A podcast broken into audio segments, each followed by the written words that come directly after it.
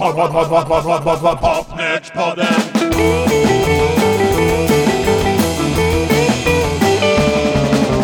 Pod, pod, pod, pod, pod, pod, pod, pod, Popnördspodden.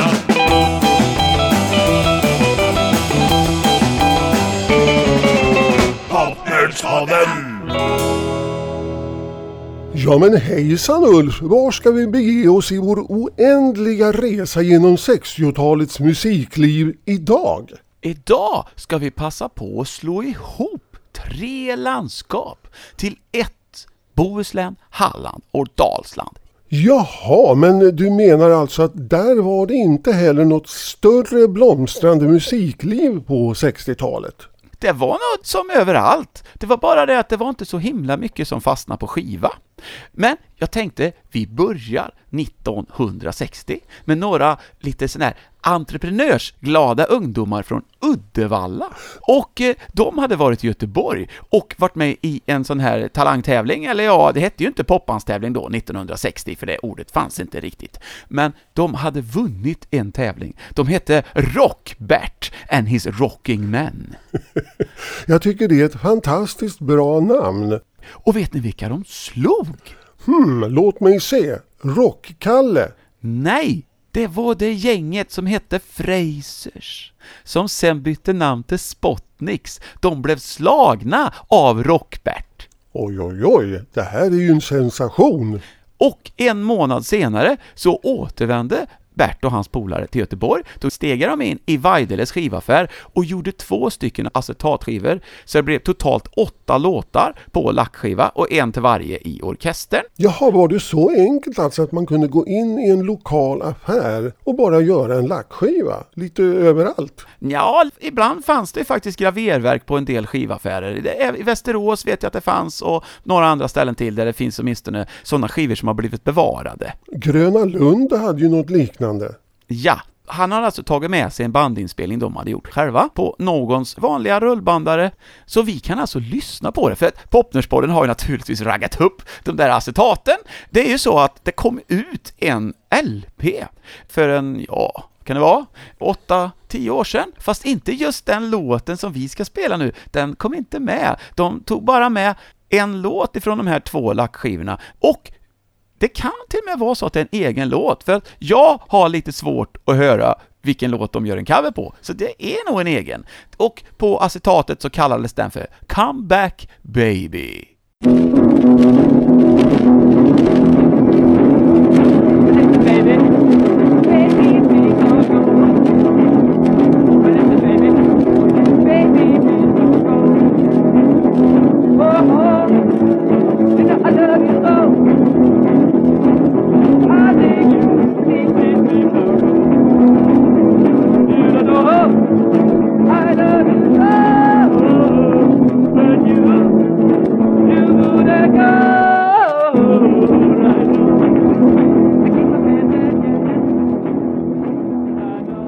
Du har rätt där, det är lite svårt att höra vad det är för låt. Han kämpar ju där sångaren i bakgrunden men de har ett bra groove på det. Ja! Och det är liksom, det rockar på och så. Och det här var alltså Bert Eriksson som sjöng, Tryggve Lindebjörk som spelar gitarr, Leif Antonsson som spelar gitarr, och Bert spelar också gitarr, och så Bengt Karlsson på trummor. De hade tre gitarrer och trummor. Någon bas hade de inte. Jaha, så Bengan Karlsson han börjar som trummis då? Ja, fast det är inte Bengan Karlsson från Göteborg, det här var Bengan Karlsson från Uddevalla. Ja, naturligtvis, så kunde jag ens tänka tanken. Men redan 1961 så bytte de namn och inriktning, för då blev det ju inne med instrumentalband. Så då bytte de namn till The Yellow Dynamites. Bert, han hade ju en mormor som hade sytt dem väldigt tjusiga gula kavajer. Ja, jag ser det här på omslaget till den här skivan du håller fram. De är ju jättetjusiga, det ser ut eh, som boppers i sin glans dagar. Ja, och det här är en EP på egna skivbolaget Dynamite Records. Och vi ska spela en instrumentalare här där Tryggve Lindebjörk, som ju faktiskt även han var en gammal rockkung i Uddevalla under namnet Rock Tryggve på 50-talet. Menar du att han heter Rocktrygve? Ja, det är fint. Men här får han spela solo i låten Moving Up.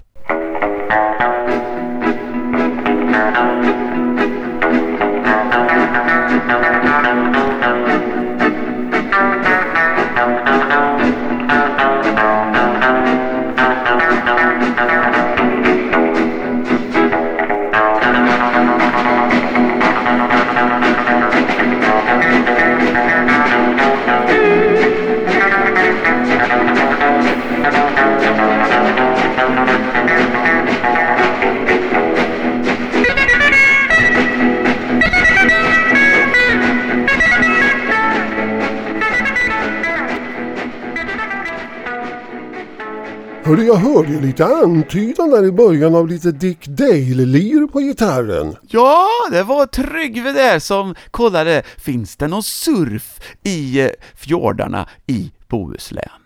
Ja, man får börja med det, det lilla. Nu går vi vidare till ett annat band från Uddevalla och de var tidigt ute. De startade 1954. Men efter tio år så tänkte de, ja, vi ska väl göra en skiva vi också. Och de fick kontrakt med Columbia. Det är inte dåligt. Men i alla fall på den här EPn som Douglas Holmstedts gjorde, så var det så att en låt blev dödskallemärkt av Sveriges Radio. Det var inte bra det. Nej, det var låten Ankara, för det var en version av Mozarts Rondo alla Turca, och på den tiden så fick man ju inte göra vad som helst, hur som helst, med klassiska låtar. Men den låten är väl inte direkt poppig, men det finns en lite småtvistig låt i alla fall på den här EPn, och den ska vi spela. Och den heter The Battle of New Orleans.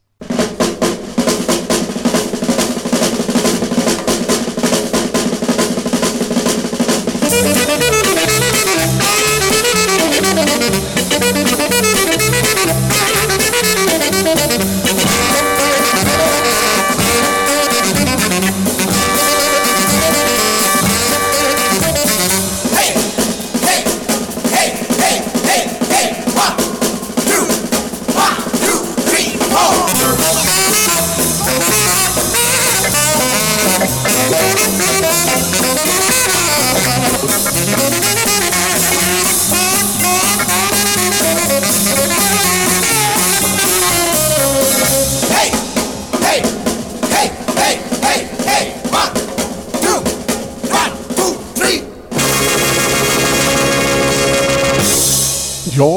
Uffe, nu avslöjas du som icke-dansör här för att dansa twist till det här. Det blir nog lite knepigt. Jo.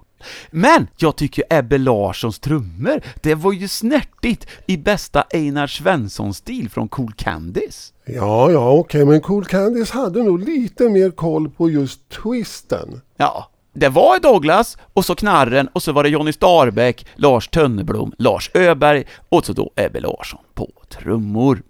Nu ska vi gå till en artist som faktiskt kompades av Douglas Holmstedts på 80-talet. 80-talet, så modernt. Ja, fast nästa gäst kanske inte att han räknas som svensk artist sådär, men han hade en svensk mamma, och han hette Ragnar. Ragnar, hmm. Ja. Ragge alltså med andra ord. Ja, Rock-Ragge skulle man kunna tro, men han heter ju Nygren. Så det här är Ragnar Asbjörnsen. Det låter ju norskt. Då måste det alltså vara Ray Adams. Exakt, det är helt rätt. Och eh, han fick ju ett supergenombrott i Sverige när han var tvåa på den allra första 10 topplistan i oktober 1961 med Violetta. Det är en fin låt och jag kommer även ihåg pärlan De tusen sjöars land. Han sjunger om Laila. Mm. Men här ska vi ta hans närmaste popförsök. Han var ju ingen popsångare, men det är lite poppigt komp och nu snackar vi hösten 1964 och låten heter I like your kind of love.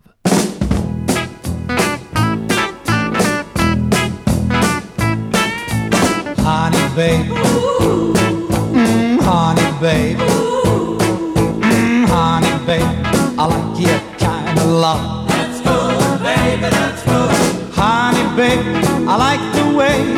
you walk by. I like the way you swing your eye. I like your kind of love.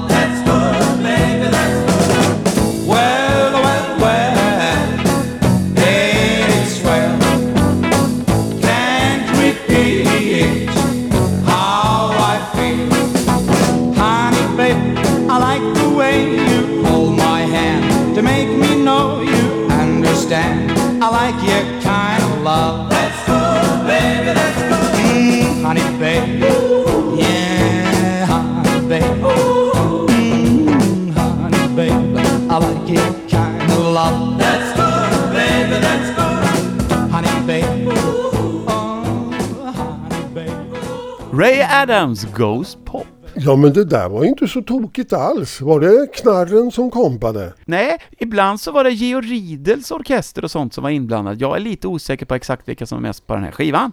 Men Ray Adams, han var ju görstor i Sverige. 1962 gjorde han 180 folkparksjobb den sommaren. Ja men det var ju den här tiden när man utan problem gjorde tre gig samma dag i parkerna.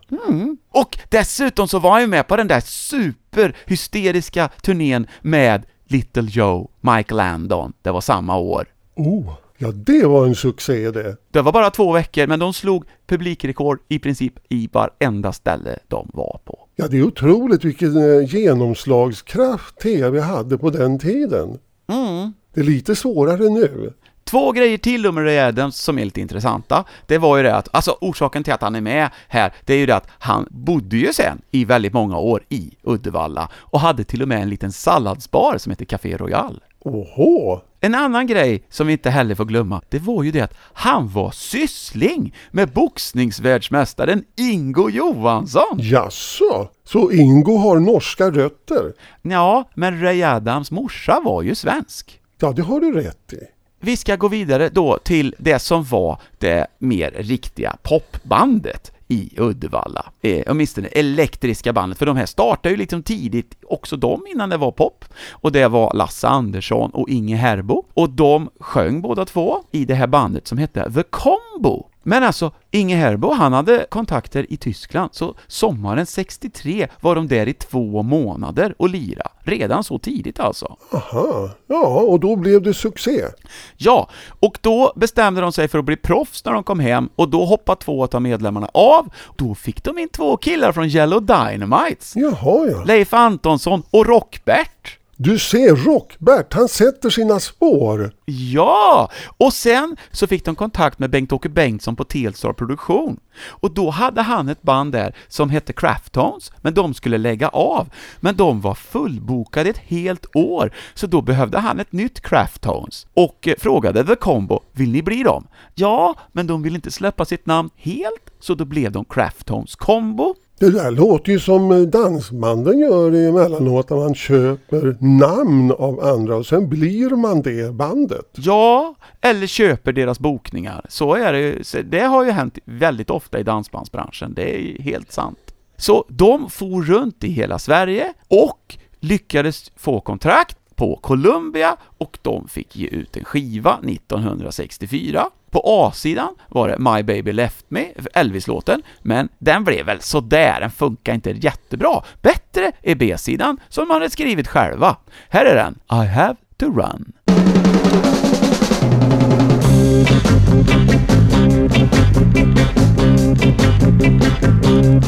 When I was young, and when I saw you walking in the street, ah ah ah, and then I felt a shaky fever coming over me, ah ah ah. Then I knew I loved you more than anyone else,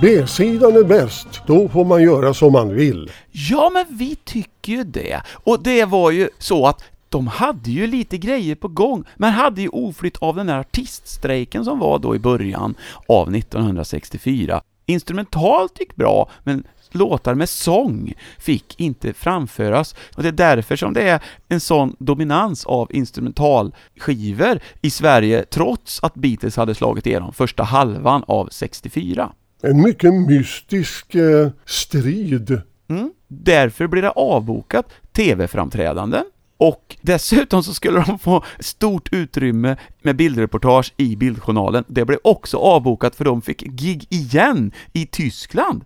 Men en liten grej som är rolig med Tyskland, det var ju att de hamnade på en LP på det okända bolaget Gloria Records som heter Rhythmus von heute für junge Leute. Det låter pop det. Sen är det lite roligt här, hösten 64, då hade de turnerat så himla mycket så då var de helt slut de här killarna i Craftones. Så då bestämde de sig för att lägga ner. Men Lasse Andersson, han var lite entreprenör han med. Inte bara Rockbert alltså, utan Lasse han startade Star Produktion och den gjorde han ihop med eh, Craftones kombos trummis Ralf Dahlqvist. Och de fick kontakt med Rolling Stones manager Eric Easton och hade första king på Sverige-turné med Rolling Stones. Det låter ju lite vågat när man är en liten gosse. Ja, men så läckte det ut i pressen och då dök det upp några mer erfarna konsertarrangörer och snodde Stones mitt framför näsan på Lasse. Och Ralf Dahlqvist faktiskt, han har ju en son som är etablerad rockstjärna i USA nu för tiden, men som ingen vet att han är svensk. Jaha, vem kan det vara? Han heter Anders Osborne och han har bott i New Orleans sedan 1985, så det är klart han har varit länge i USA, men han är född i Uddevalla i alla fall, och eh, har ju liksom, ah, han spelar med alla möjliga stora, jättemycket på TV, gjort massor med skivor, vunnit hur mycket som helst sådana här awards och grejer, och, men det är ingen som uppmärksammar det i svensk eh, press direkt, så det är. Nej, nej men honom känner jag ju till mycket väl. Ja, men i alla fall, så Anders Dahlqvist då egentligen, och han har ju en kusin, alltså eh, syskonbarn då till Ralf, som också var en känd gitarrist. Vem kan det vara? Ja, Robban, strängen som spelar i Hellacopters, Jaha. som tyvärr avled nu, inte alls länge sedan. Ja. Så det var alltså Ralfs båda offsprings, som man säger. Men Lasse Andersson, hans eh, kollega, han startade även ett skivbolag som heter Spader Records. Det skulle uttalas på engelska. Ja, alltså, han hade väl inte stenkoll? Så det blev Spader Records. Okej, ja det är ju swinglish och det förekom ju ofta på den här tiden. Ja, Och ännu mer på 50-talet. Jajamän, och du ser här på omslaget att det står ju faktiskt Craftones på den. Ja. Men det var Lasses soloplatta, men det var det att han visste inte riktigt vilka som skulle kompa, så då ringde han in sina gamla kompisar i det upplösta Craftones kombo, och alla kom, utom Rockbert, som inte var med. Han hade lite business att ta hand om. Ja, istället så, eh, så dök det upp en kille som heter Karl-Axel Hall, en ung pianist, som berättade att när de var i Europafilm och spelade in den här fick han inte röra pedalerna på pianot för att tekniken tyckte att de skramlade så. Jaha, ja, ja det kan ju vara ett fenomen. Och när ni hör den här inspelningen så är det lite märkligt att tekniken reagerar på, för att det skramlar ju rätt så bra om Craftones version av Tallahassee Lassie.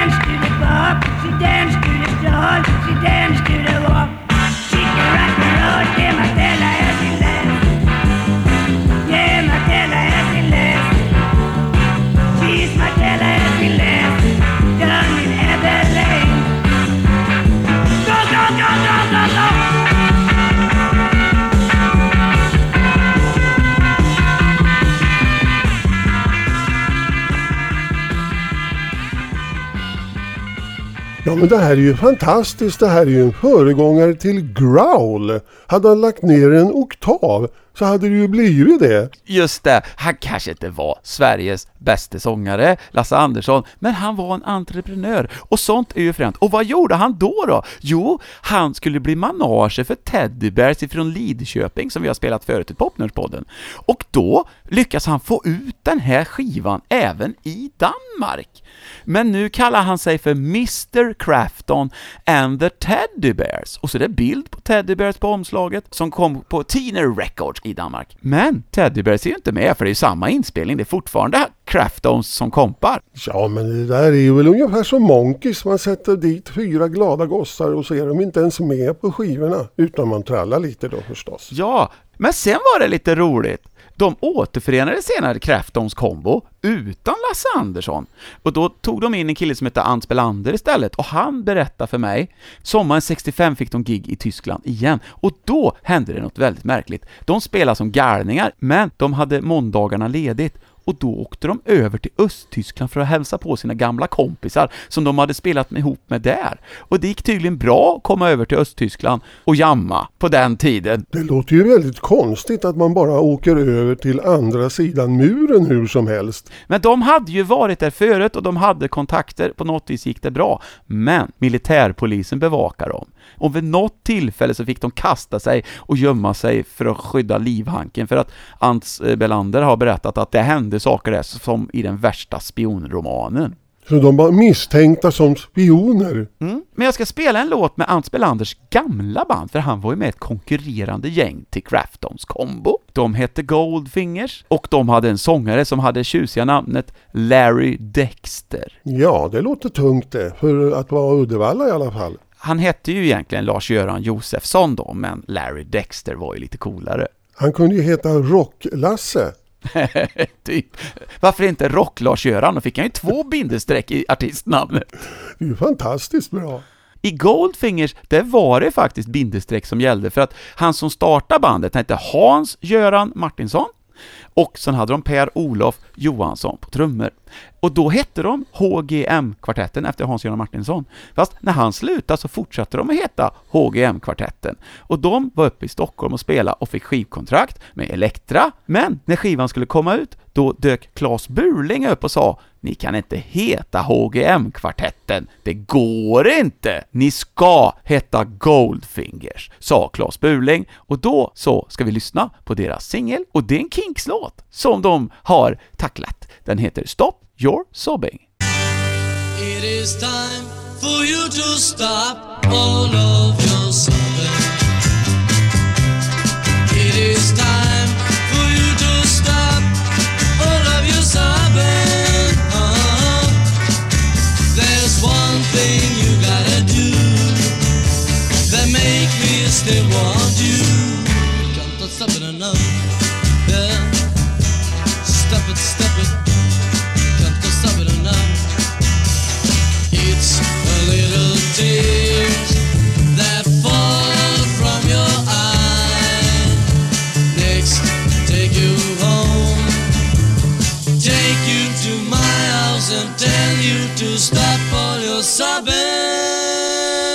De hade alltså gjort så här att de lyssnat in första Kinks-LPn precis som Hepstars gjorde och så plockar man lite låtar. Hmm. Ja, låt höra om Goldfingers. De var med på 30 test och blev sjua. Och på den här tiden så eh, gav det en plats i förtesten som var innan 10 topp. Sjunde platsen delar de faktiskt med Yardbirds For Your Love. Det är inte dåligt. Tyvärr så föll Goldfingers bort i förtesten och kom aldrig upp i själva 10 topp-programmet. Och hade de gjort det så hade kanske framtiden blivit något annorlunda, för bara, ja, det var ganska kort därefter, då hade eh, Goldfingers fått engagemang i Stockholm på Jump In, början på sommaren 1965. Dessutom skulle de få göra en direktsänd radiosändning därifrån Jump In. Men när de hade samlats i Uddevalla för att åka upp till Stockholm, då var det två utav bandets flickvänner som helt enkelt inte gick med på att de skulle åka ifrån dem.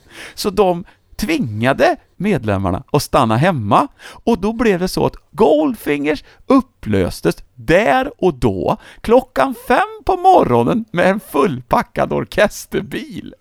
Då kunde de ju bytt namn till The Toffelhjälters. Och eh, trummisen Per-Olof Johansson, det var nog han som berättade det för mig tror jag, han eh, fortsatte i ett dansband sen, Tom Nordbloms, ihop med ingen mindre än Rockbert. Va? Han dyker upp där igen? Hur ska det här sluta? Han kanske dyker upp än idag.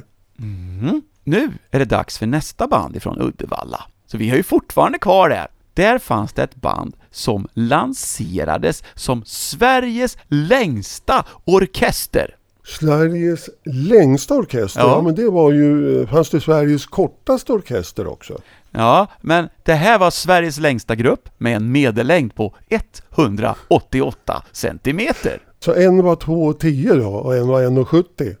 Ja, och de fick också skivkontrakt med Svedisk på ett lite annorlunda sätt. De åkte nämligen till Roland Färneborgs sommarstuga och gjorde en provspelning där och lyckades få skivkontrakt. Så de tog med sig hela backlinen och ställde upp på verandan.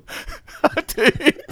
Det är ju fränt. Och de fick ju göra en hel drös med skivor. Det var väl så att det här var egentligen ett countryband. De hade startat redan på 50-talet och vilket tror du jag pratar om?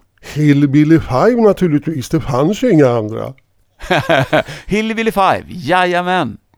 De hade ju en känd låt, The Great Snowman. Den spelades ofta i önskeprogram i radio, kom jag ihåg. Men det var aldrig någon hit på Tio topp eller Kvällstoppen. Nej, men det kunde ha blivit det, för den var femma på 30-test i oktober 1965. Men den fick ändå inte bli utmanare på 10 topp, för att på den tiden var det inte så att de fem bästa automatiskt fick chansen som det var sen, utan då fick eh, redaktionen, om de tyckte att det var någon artist som borde spelas i programmet, välja något annat. Och i det här fallet så tog de en låt som blev 26 på 30 test. Long Lonely Highway med Elvis Presley. Ja, han var ju Elvis och dessutom gick ju den upp på Tio topp. Så att det var så. Så därför så fick Hillbilly Five inte chansen, och det var ju taskigt. Livet är orättvist. Ja, men de fick ju göra massor med skivor, tre LP-skivor, men vi ska spela en låt ifrån en utav deras EP-skivor från 1964. Och eh, det är väl deras poppigaste låt, tror jag nog, och den heter I feel better all over.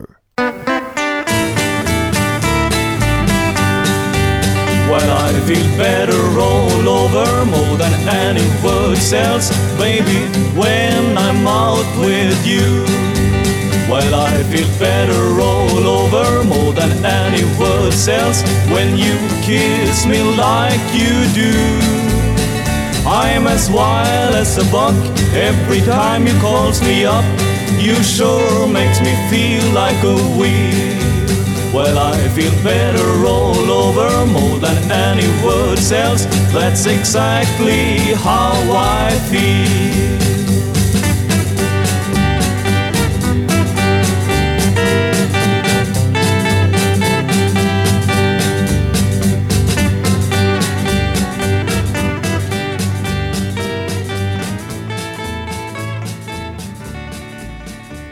Den här låten, den fanns faktiskt med på en sån där härlig grej som är lite bortglömd nu, som Europafilm gav ut. Nämligen de här köperullbanden på etiketten Fonoband. Ja, ja men de ser man inte så ofta nu för tiden. Det Nej. kanske beror på att de inte såldes så det störde. Nej, inte så himla mycket, men jag vet ju att den berömde Klabbe av Geijerstam, han jobbade på Europafilm just med kopiering av de här banden Så att om ni köper det så är det förmodligen de här tidigare årgångarna någonting som Klabbe har kopierat. Kan det vara?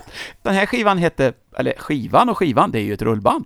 Pop, pop, pop. Och förutom eh, några låtar med Hillbilly Five fanns även Swing Sing Seven, Spotniks representerade. Ja, har du en aning om hur mycket sådana där band såldes på den tiden? Nej, men eh, det är några hundra ex, max. De är inte sådär jätteovanliga, de finns ju kvar. Eh, jag har ju ett gäng.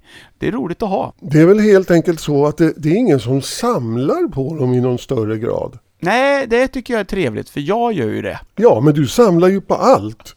Ja, jo, Hillbilly Five, Christer Eriksson, Börje Lindqvist, Per-Olof Ek, och sen det var det lite fler, Sten-Åke Hedin, Per-Olof Olsson och Tommy Lindström, och till och med Roger Brusberg från Göteborg, som fick spela rätt så mycket på deras tredje LP. Och Roger, han fick ju även ge ut en solo-LP 69 på Jack Dailys bolag. Vi får spela det när vi kommer till Göteborg.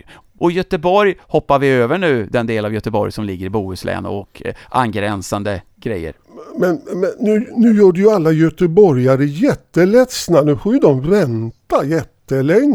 Ja, men själva Göteborg ligger ju i Västergötland och de fick ju inte vara där heller. Men jag, vi har ju gjort så i Popnerspodden att de tre stora städerna Stockholm, Göteborg och Malmö tar vi sist. Så att vi får låta resten av Sverige komma till tals för en gångs skull. Ja, och då kommer det att ta åratal innan vi har betat oss igenom alla förorter och så vidare till alla dessa städer. Vi får se hur lång tid vi tar. Och nu ska vi åka till Halland. Och Halmstads rockkung, känd som den tvistande greven. Charlie! Ja, Charlie Kyllenstierna. Han hette Karl Otto och var från Sperlingsholm, alltså riktig eh, adel. Och han dök upp i tidningarna då när twisten lanserades i Sverige typ januari 62. Det var då det slog med twisten på allvar i Sverige. Och han var tidigt ute och vi ska lyssna på en låt där som han har totat ihop själv. Och man kan ju tro att Hepstars trummis Krille Pettersson har lyssnat på det här trumintrot. Här är Come On Let's Twist.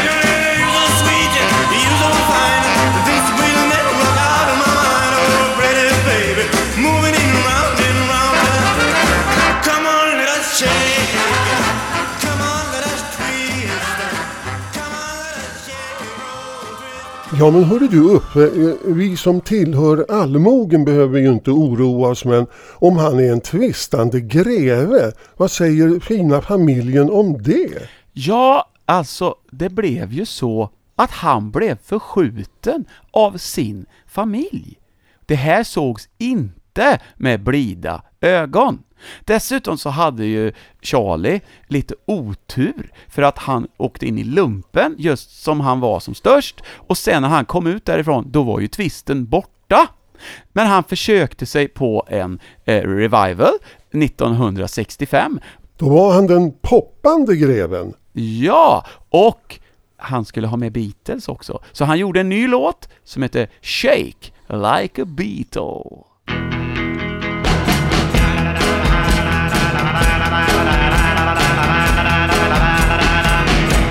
your chick just like a bleach.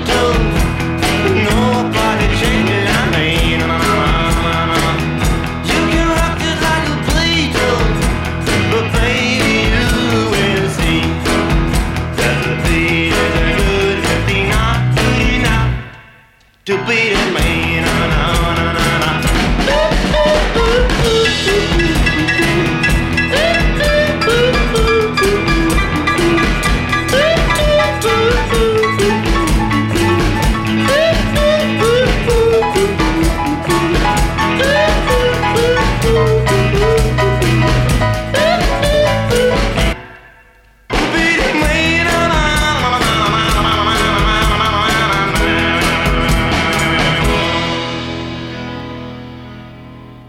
Här var alltså Charlie Kyllenstierna kompad av Gunnar Kinks kompband Music 5.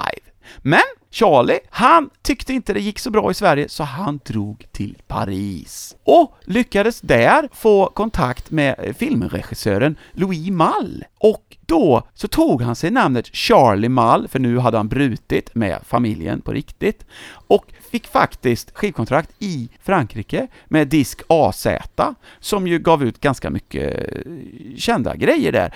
Och ingen mindre än Charles Black Blackwell var med och arrangerade de här fyra låtarna på EPn. Och Charles Blackwell, han hade jobbat med Joe Meek och eh, eh, ja, François Hardy och Engelbert Humperdinck och andra och sådär. Så även han gör nu karriär i Frankrike som eh, Karin Stigmark till exempel. Ja, men skillnaden var att Charlie fick sjunga på engelska fortfarande. Och alla fyra låtarna hade han skrivit själv. Och nu, här ska vi ta en. Och den heter Be Ba Bo. I don't even care about you, that is true. Sitting very lonely, drinking Pernod, writing on the beat Bible, thinking about nothing at all, only on the beat Bible. It's the only thing I care for at the moment, and it's true. I'm not thinking of myself, True. I'm sitting very lonely thinking of it, thinking of the big bubble. Might be a hit, might just be it, writing on the beat bubble. It's the only thing I care for at the moment, and it's true. I'm not thinking of myself, and I don't even think of you. Oh, that is true. Oh, that is true. Care about you, that is true. I'm sitting very lonely thinking about no writing on a beat bubble, on a beat bubble, on a beat bubble. Charlie Mall! Och hörde du det där första texten där? Sitting alone, drinking Pernod. Nämen, Det var ju det att han gjorde nog det lite väl mycket, så han fick ju lite problem med sin karriär. Men han fick ju ihop det med en tjej som också hade fått lite problem med sin karriär och också hamnat i Frankrike. då anar jag att du syftar på Anita. Ja, Anita Lindblom och Charlie Kyllenstierna var ju ett par i början på 70-talet och de gjorde till och med en singel ihop 1973 med den tjusiga titeln En dans på logen. Sen i alla fall dök Charlie Kyllenstierna upp när det var dags för Ola and the Janglers att göra comeback i Tyskland 1977 och låten hette Honey Pie och den hade Charlie Kyllenstierna skrivit. Aha, är det här alltså under perioden när de gjorde jetlag? Ja, det var, ja, det är efter jetlag detta. Hmm, så de fortsatte ett tag till där, Ola Janglers. Ja, men det var nog inte Ola English, det var nog Frukt och Flingor. Och faktiskt var det så att 1975 så släppte ju Ola Frukt och Flingor en LP. Då hade Charlie Kyllenstierna skrivit fem av de låtarna. Hmm. Ja men Ola Håkansson har ju en förmåga att hitta talanger. Ja, och det hade han. Men som sagt, han hade druckit lite för mycket och i början av 80-talet så höll inte kroppen längre, så då dog han. Jaha. Nu är du där igen, precis som i förra programmet, som blev sådär riktigt morbid. Ja, nej, vi, vi kan inte göra så. Vi får gå till Halmstads popband nummer ett. De heter ju Gyllene Tider! Nej, nej, nej, nej, de glömmer Va? vi. Inte? Det är ju Sigge Lindqvist och hans polare i Chang Lundéns, är klart. Ja men hur kunde jag glömma? Chang Lundéns, de som hade en halv klassiker, i minst en stor klassiker i Halmstad, om hur problem man kan få när tjejen tycker att håret är för långt på killen. Det är en riktig klassiker, My Long Hair.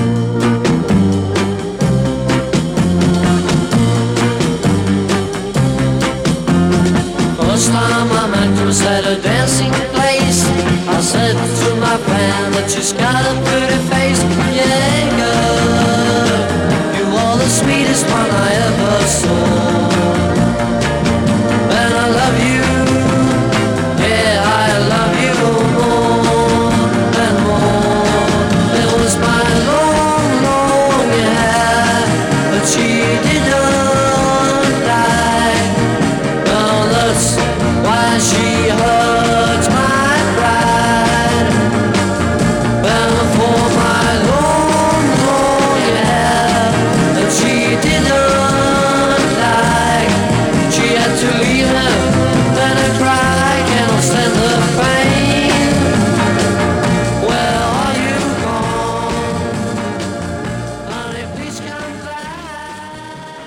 Uffe, du som vet allt. Hur gick det sen då med romantiken för Jean Lundéns? Jo då, jag tror det gick rätt bra där. Sigge Lindqvist var ju popidolen nummer ett, det har ju Per Gessle berättat om. Så jag tror det gick fint. Det var förebilden. Det var ju inte bara han som hette Lindqvist i Chang Lundéns, det var ju även Charlie Lindqvist och Per Lindqvist. Och dessutom Conny Karlsson gitarr och Lars Tingård på trummor. Då kunde de ju heta Lindkvistarna. Ja, man kan ju tycka det. Men det var redan upptaget. Ja, däremot så var ju inte Jan Lundén med. Han hette ju Jan egentligen. Men alltså, han spelade ju saxofon och startade det här bandet. Men sen när de blev ett popband, då fick inte han vara kvar i bandet. Men de hette fortfarande Chang Lundéns. Och de släppte två singlar 1965. Det var tänkt att det skulle komma en tredje singel också, men den kom aldrig ut. Men när Chang Lundéns återförenades på 2000-talet, 2007, släppte de en live-CD som återförenat gubbrockband, så var det så att då fanns det bonusspår på den här CDn. Bland annat en låt från Kinks som Chang Lundéns hade arrat om lite grann. Men den blev alltså aldrig utgiven då, men nu får vi höra You Can't Win.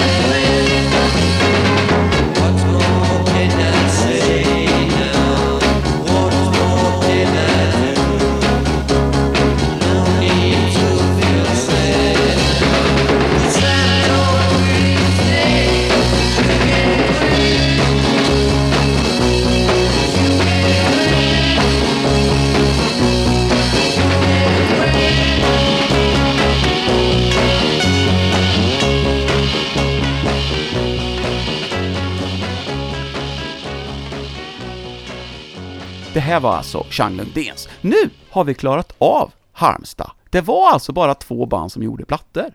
De andra banden, de kom ut på skiva långt senare. Vi har eh, Moxie från Varberg som gjorde en LP, men det var liksom inte inspelat på 60-talet. Och även sådana här band som Nicotines och Ballers och Steiners, de var med på en sån här eh, Etiopien-gala. Men den kom 85, så att eh, det var inte på 60-talet. Tyvärr så vill vi gärna höra material från dem, men de har inte nått våra öron just riktigt än. De kommer, för ingen kommer undan Popnördspodden. Nej, och det gör inte heller Dalsland, för nu åker vi till Dalsland.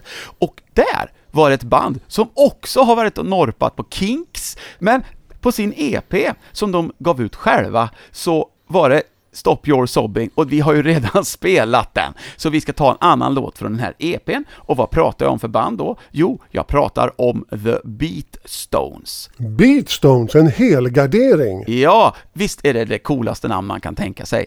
Man tar Beatles och Rolling Stones och så slår man ihop det och så blir det Beat Stones. Det var ju då Morgan Ottosson och hans kompisar från Bäckefors som startade det bandet. De var lite entreprenöriska de med, så de åkte till någonting som heter Flötemarken som ligger vid Bullaresjön i norra Bohuslän, väldigt nära norska gränsen.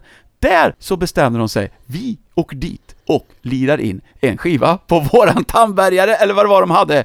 De gjorde en EP, så vi ska köra en låt från den. Och det var en låt som vi faktiskt spelade i förra programmet av Popnördspodden, och då var det upphovsmannen själv, Wilson Pickett, som sjöng. Jag kan väl säga att de försöker inte ens vara Wilson Pickett, för de var ett popband. Och då lät de så här. If you need me.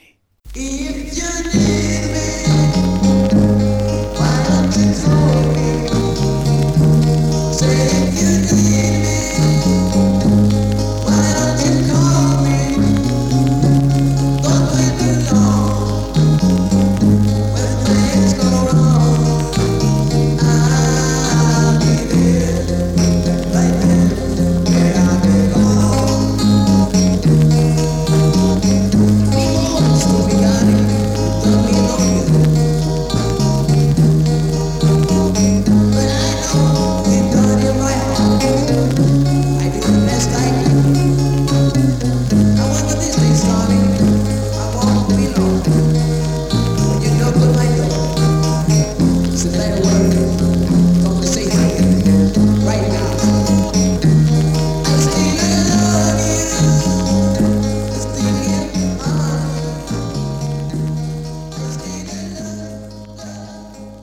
populär melodi men eh, ingen hade en hit med den, inte i Sverige i alla fall. Nej, och inte ens Hepstars som försökte med den här och den blev ju inte så bra på 30 test med Hepstars typ 22 eller 26 eller något sånt där och jag tror Beatstones version är inte sämre än Hepstars. Där var det Janne Frisk som sjöng.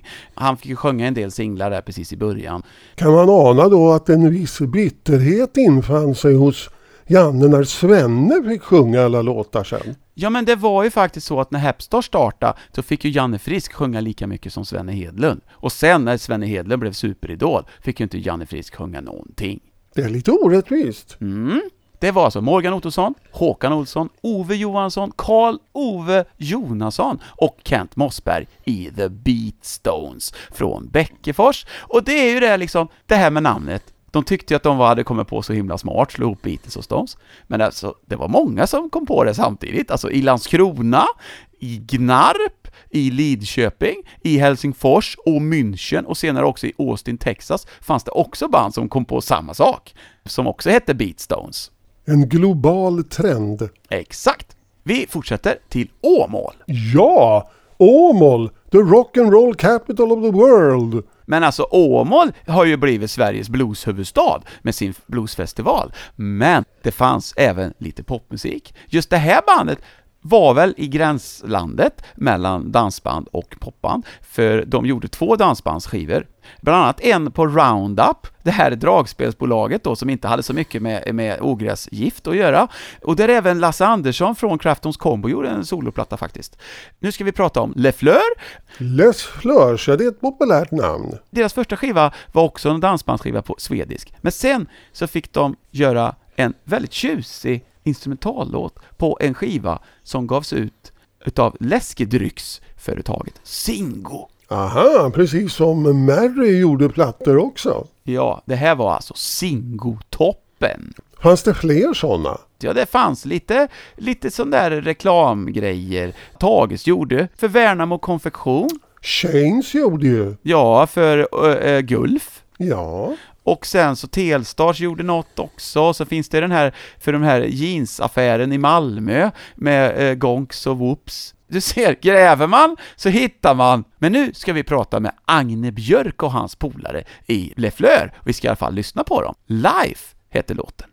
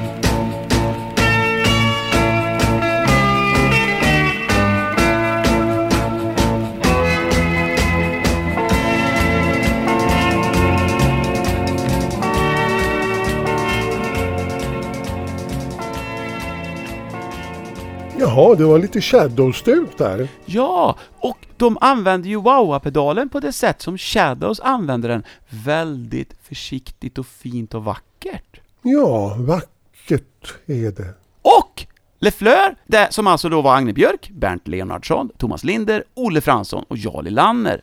De fortsatte i reklambranschen faktiskt även på nästa skiva med Trollhätteglass som gav ut EP-skivor som Club Teen. Ja men Trollhätteglass, nu talar vi någonting som jag tycker om, nämligen glass. Och nu fick ju Le Fleurs sångare Roland Torbjörnsson visa att han var med i bandet också, för förut så var det ju instrumentalt. Och nu hade också Sören Sparre kommit in på bas, men Le Fleur, som chockade sin publik genom att låta så här.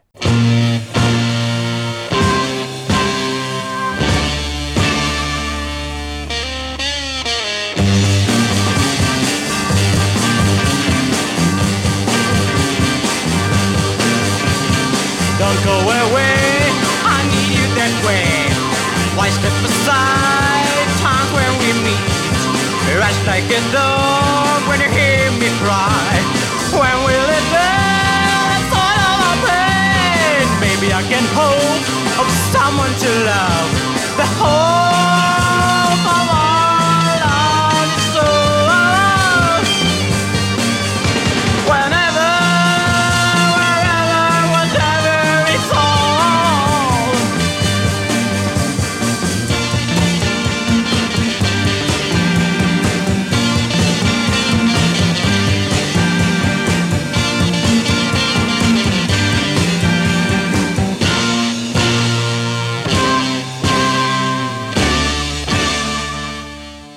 Det här låter ju som mitt favoritband The Seeds. Om man bara tänker sig Sky Saxons nasala röst på det här så blir det ju precis The Seeds. Ja, men det här var LeFleur, och då låten hette Souls.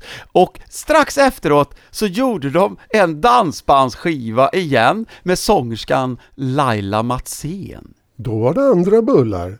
Ja, det var andra bullar, sen la de ner så småningom, och Agne Björk började ägna sig åt att reparera instrument och ha musikaffär och sånt. Och det är faktiskt så att det är väldigt många västsvenska musiker som har fått sina Hammondorglar ombyggda av Agne, för han gjorde så att de skulle liksom vara lättare att transportera för dansorkestrarna på 70-talet. Det kan man förstå för att den där Hammonden, den var inte rolig. Men vi stannar kvar i Åmål, för där har vi en Hootenanny-trio som hade åkt runt i Europa.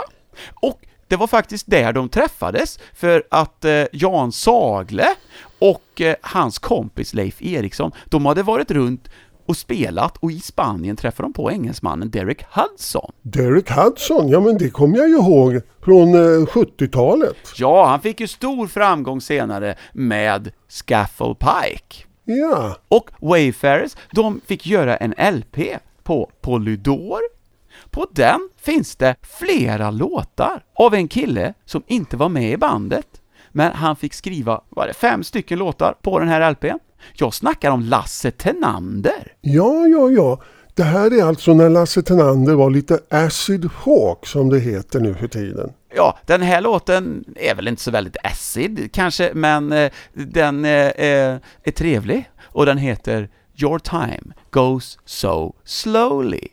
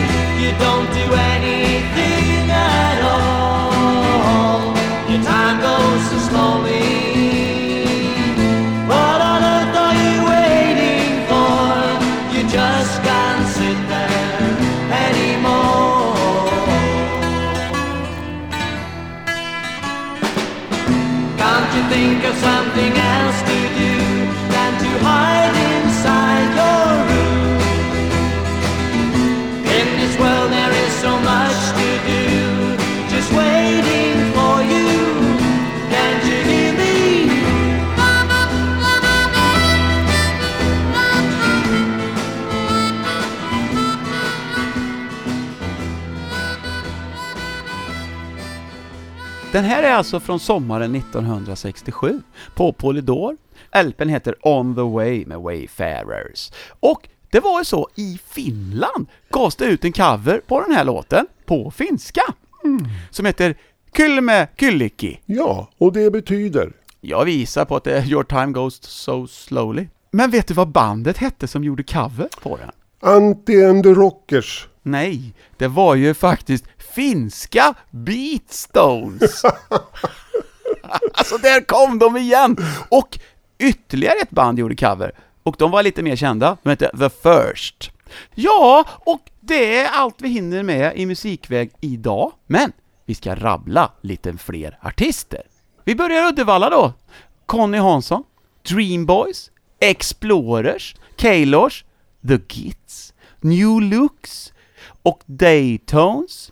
Sen har vi Fact, Joker and the Four Kings, Boom Boom och Temperale Group. Alla de från Uddevalla. Nu ska vi ta lite rockkungar här. Sjöbol hade Rockbosse. Hamburgsund hade Rock-Rune. I Ellös fanns Rock-Ester.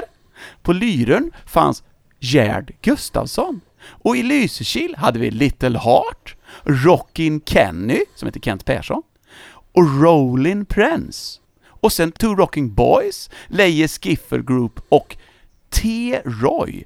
Så fanns det dock en som heter Rockin' Ken från Gullholmen. Sen har vi Xerox från Strömstad och därifrån kom även Prawns och Blow Up. Fifth Division och Mojo Heads var från Stenungsund. Från Ljungskile kom Manx Cats och Virgin Treaks. Branches var från Gilleby. BH-bandet kom från Kårehogen. Greatest var från Tjörn. Enters från Hunnebostrand. Akers från Tanumshede och från Kungshamn kom Strängs. Munkedal hade Four Boots och Steadies. Bohus hade Teddy Boys. Surte Weepers. Sen hoppar vi över Göteborg och eh, de kransorterna där. Vi hamnar i Lindome, där fanns Sneakers, nu är vi alltså i Halland. Who's Friends var från Kungsbacka, och jag undrar om det är just det Who's Friends som gjorde den här singeln på svenska, på dollar. Det kan vara det, jag är inte riktigt säker. Ett av Sveriges bästa 60-tals popband när det gäller namn var ju från Kungsbacka. De hette Pilsnermän.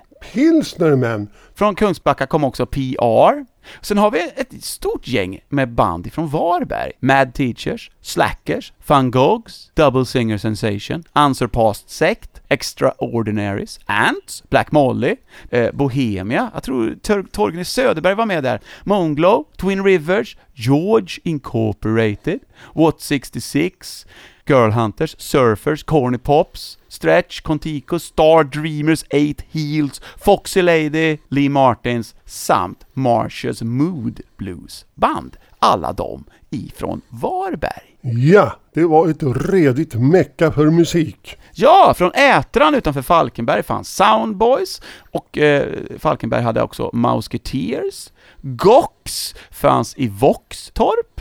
Och så lite band då från Halmstad, Adlib Group och Dandys, Set, Sekt, Distributes, eh, Salmons, A&K eh, och eh, Max Incorporated och Texaco Rangers. Men vi får inte glömma Pelle Metar utan mask. Det låter ju mer 70-talspunk.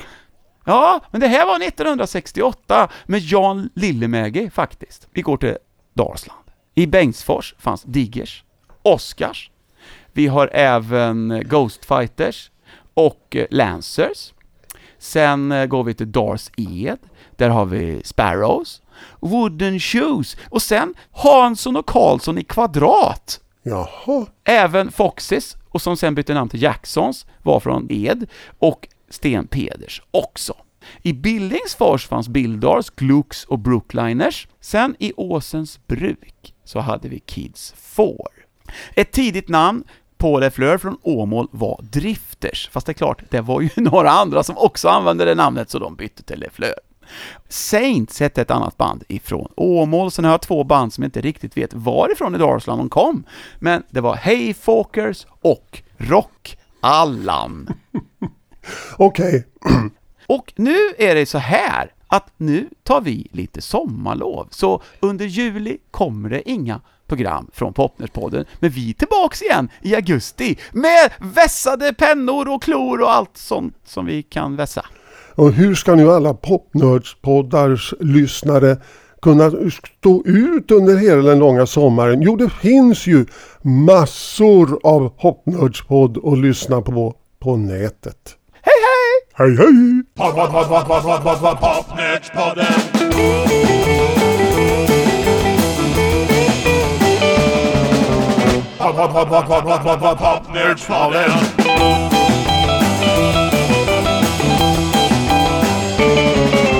Popnördspodden.